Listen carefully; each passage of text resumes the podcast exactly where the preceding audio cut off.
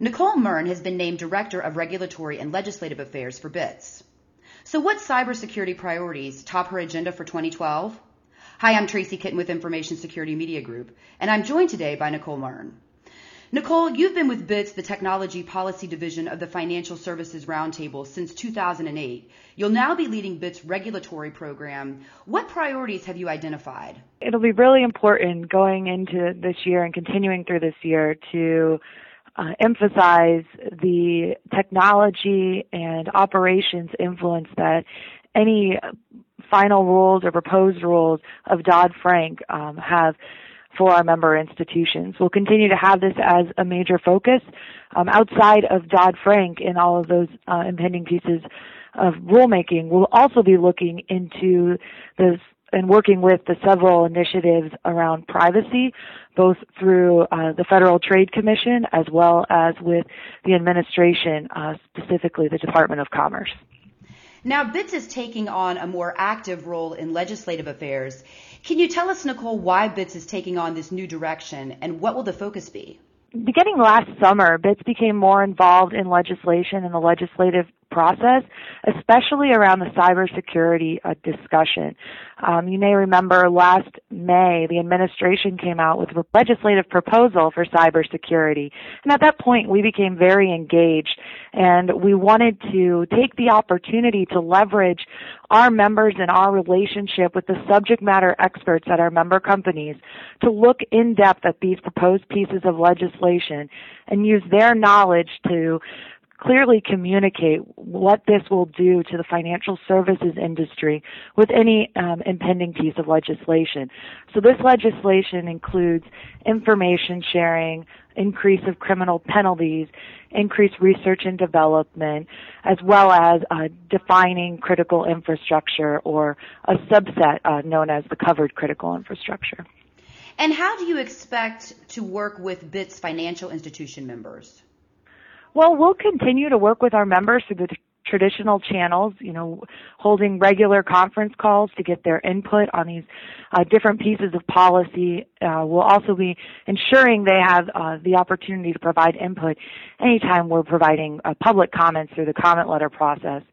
We'll also continue to collaborate with other associations. Uh, this has been a big emphasis, especially around cybersecurity legislation. We've been actively working with uh, the American Bankers Association as well as the Financial Services Sector Coordinating Council, and we'll continue to engage them um, within cybersecurity legislation and amongst our other efforts. And Nicole, I wanted to ask why now? What about the current regulatory environment made the time right for BITS to name a director of legislative and regulatory affairs? I think here in Washington, there's been a recognition, um, both amongst the regulators and Congress, that cybersecurity is a major issue for our national security as well as our economic security. And we've seen this change as progression over the last year, and we found it beneficial for us to be engaged in these conversations.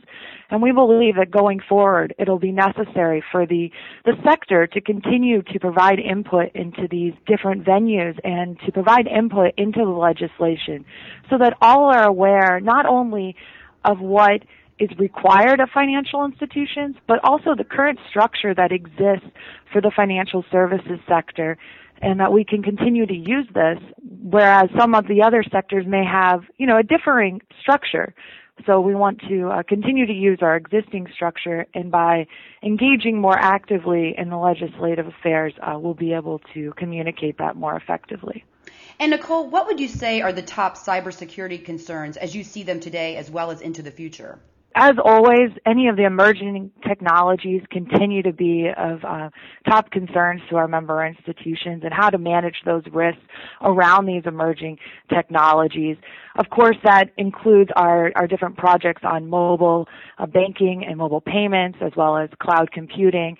Uh, I'm not really the best person to talk on those issues. We really have some um, strong cybersecurity folks around the office that have a lot more to provide. But what I'll really be focusing on is how the legislative and regulatory landscape will look to conform to that environment of these new emerging technologies.